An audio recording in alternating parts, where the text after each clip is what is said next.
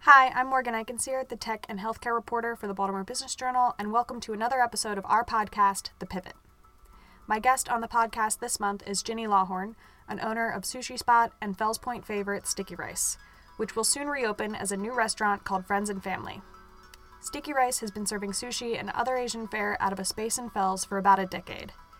It was connected to two other Sticky Rice locations in DC and Virginia. Now, Ginny and her partner, her husband Ronnie, are ready to strike out on their own and try something totally new. Their restaurant will reopen in March, complete with a new paint job, some new seating, and a brand new menu full of mostly vegan breakfast dishes.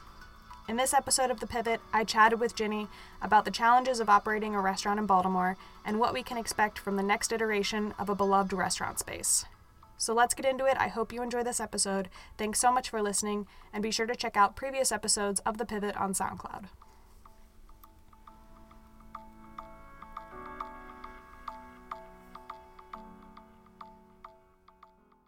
I'm here with Ginny Lawhorn, an owner of Sticky Rice. We've reported recently that there's some big changes coming to your restaurant. I love Sticky Rice. Everyone I know loves Sticky Rice. So I want to talk about that definitely. But first, I was hoping we could learn a little bit more about you, kind of how you got into the restaurant business and how Sticky Rice came to be. I have been in hospitality since high school, so I started with a catering company, and then, as most um, art majors do, I ended up in hospitality to be an art major. And as most art majors end up, um, I ended up in different variations of hospitality. So I am fortunate to run the bar program at the Landmark Theater in Harbor East, and my husband, Ronnie Pastor, is the founding owner of the Baltimore location of Sticky Rice. Mm-hmm. Uh, we met coming up on nine years ago and uh, transitioned his partners out at one point and then i and transitioned into managing the front of house and uh, menu. We had a very nice 10 year run with the folks in those uh, partnerships and elements of overlapping with the two other sticky rices so that time is eclipsed. So tell us about the new concept and kind of why you guys decided to make this change now Baltimore is very fortunate in the strength in the hospitality community and the number of restaurants in Baltimore. We are very proud of what we were able to do with our time as Sticky Rice and felt it time to be in full control of our menu and mm-hmm. implementation and all of the branding elements uh, and being able to expand upon our core principles. So the new concept will be friends and family, founded on the pillars that we have really rooted in mm-hmm. in our integration of staff, uh, our loyalty in vegan elements, and our vegetarian focused and our all encompassing dietary restriction menu.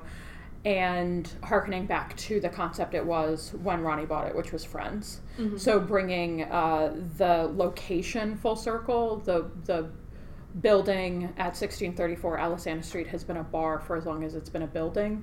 So we don't much feel like owners of the building as much as we feel like its current occupants, and um, are very excited to expand on uh, those principles and be ever more inclusive in our staff's engagement. And so the new concept is vegan and breakfast focused, right? Yes. Okay. Yes.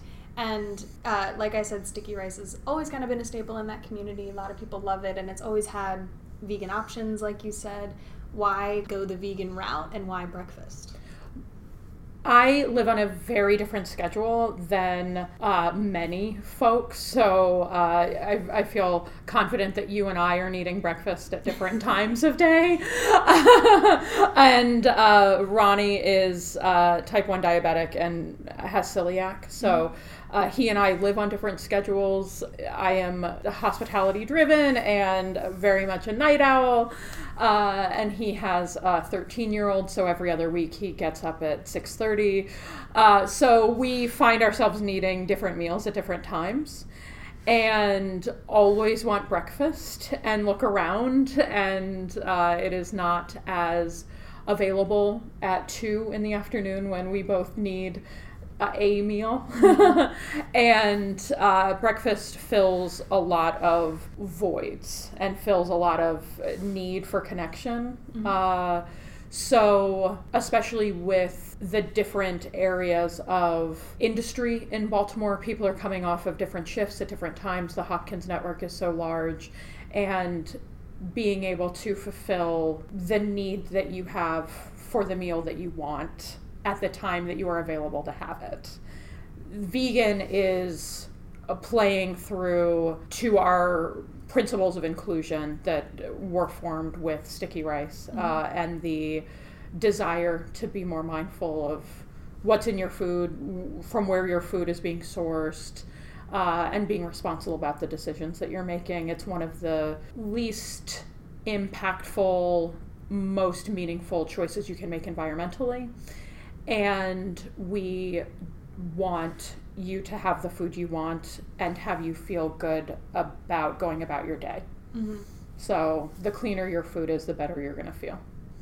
Okay. And so, physical or also like staff changes Mhm. or menu changes, how is all of that working and what can people expect the new space to look like? It will be as true to form as possible. So we have the original tin ceilings. We're working on uh, restoring or maintaining those. The bar, uh, we're incredibly proud to have. It is uh, one solid piece of mahogany that was brought in through the Port of Baltimore and installed. So nothing about the bar will change. Uh, mostly because we wouldn't ever move it. also because I don't know how you would. Uh, so it will be much brighter. Uh, the the color scheme will be much brighter. We're the sushi bar has been removed. There will be two six top booths installed in that area. Uh, and I'm working with Justin Duval, who is my foremost design partner and uh, has worked on great programs throughout the city. He and I are working on um, the design scape now in terms of colors and branding. So I brighter, uh, crisper, but still as home base, living room, cozy as I think that space has always been. Mm-hmm. We've seen some uh, debate on social media, some questions. So, Yes. will there be non vegan or vegetarian options? ahead?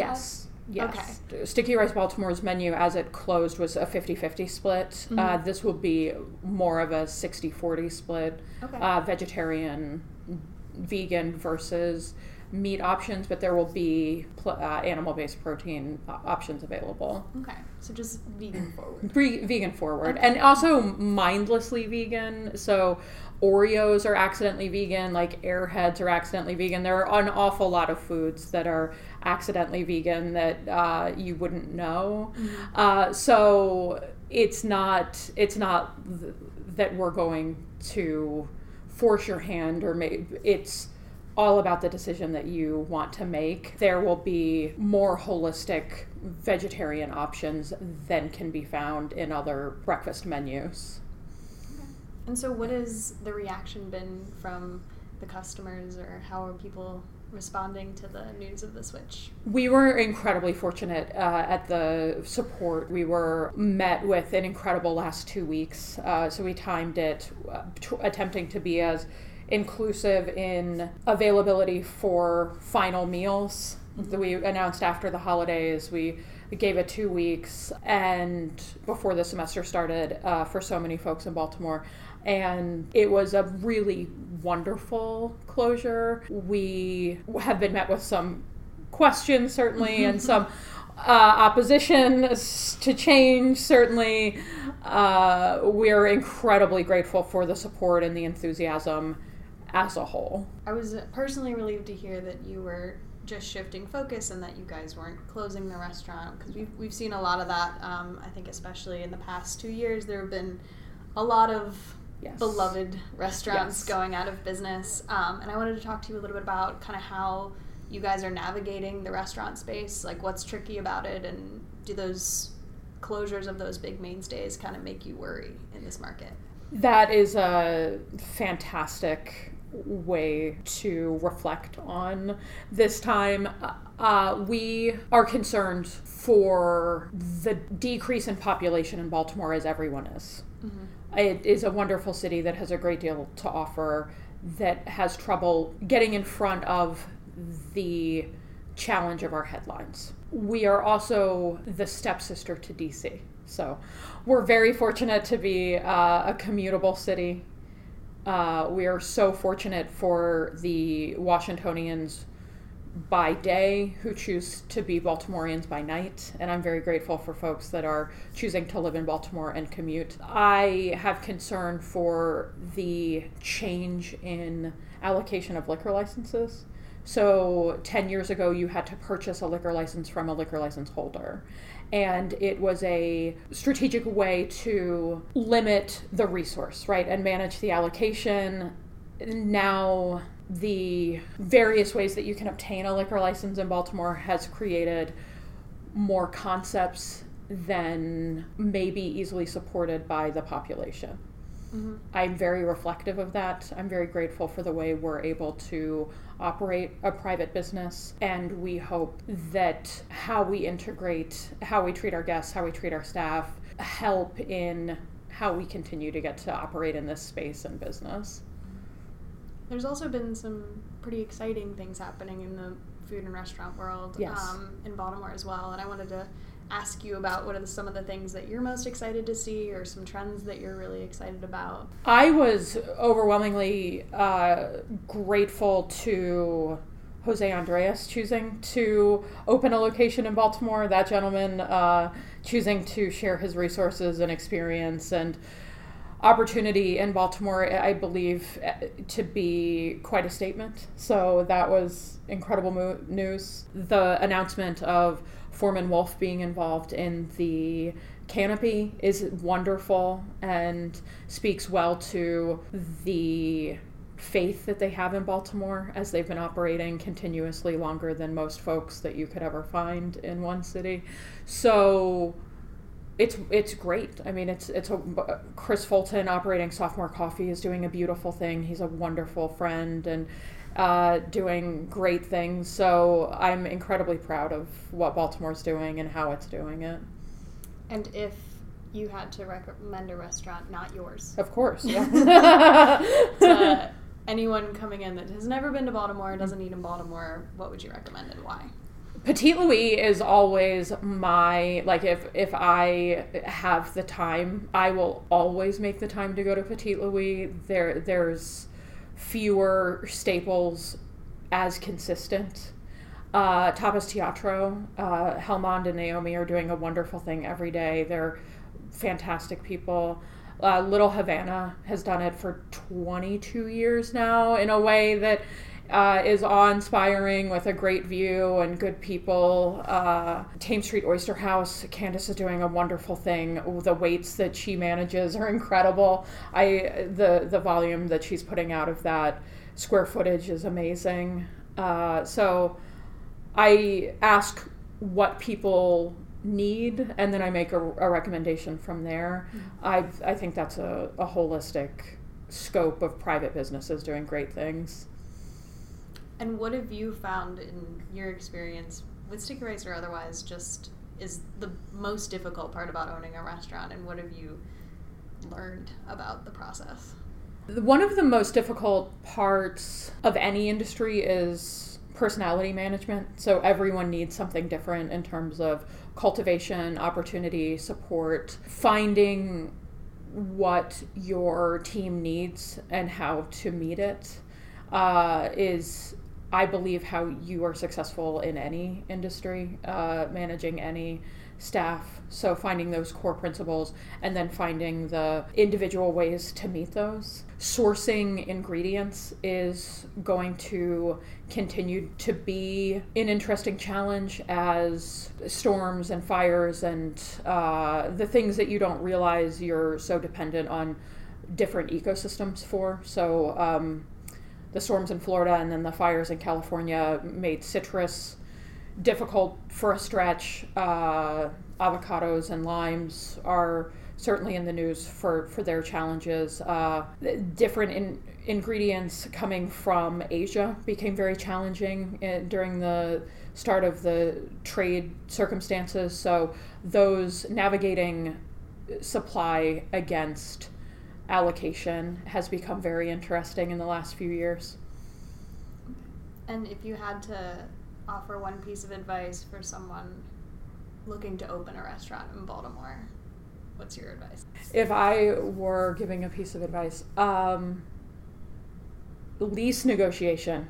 So we're very, very fortunate to have that building. The thing that I would most highly recommend is to find the neighborhood where your concept is lacking, to buy a piece of property if at all possible, and if not possible for you, to really work with the terms of your lease and to understand what you are signing in terms of a straight square footage lease, in terms of a triple net lease.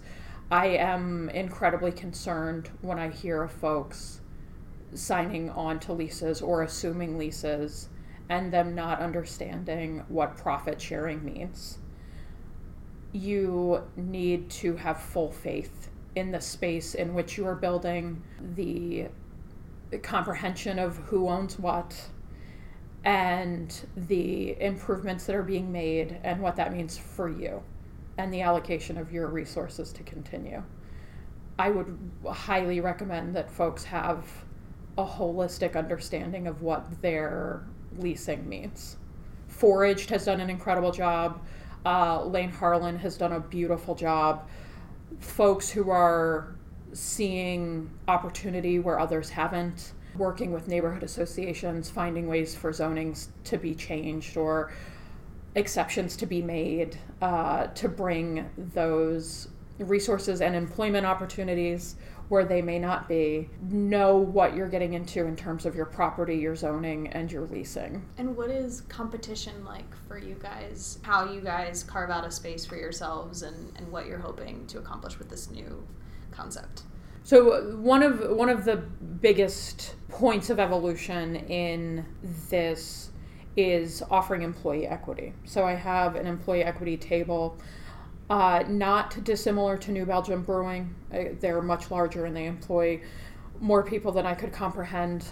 Uh, about a decade ago, they went to employee equity pool sharing, and then within that time frame, they've gone to entirely employee owned. I believe in labor being rewarded, the people who are doing the work deserving recognition. So, what we are choosing to do is to create an opportunity for people to be responsible for their reward on labor. That creates a sense of community that I believe can take any thoughtful business forward. I'm not attempting to compete with anyone. I am not attempting to go after anyone's market. I want to fill a need for my guests the days they want it. And I want my team members to be happy when they come to work. Uh, there's never a shortage of stressors in hospitality. and I want them to feel that those stressors are worthwhile. I hope that Baltimore continues to expand in population and everyone is able to be successful with the principles that they employ uh, as they are employers and all you can do is your best. But if you're always doing your best uh, or you're trying to find your own best solution moving forward with that compass should provide success. Thank okay. you so much for being here. Thank you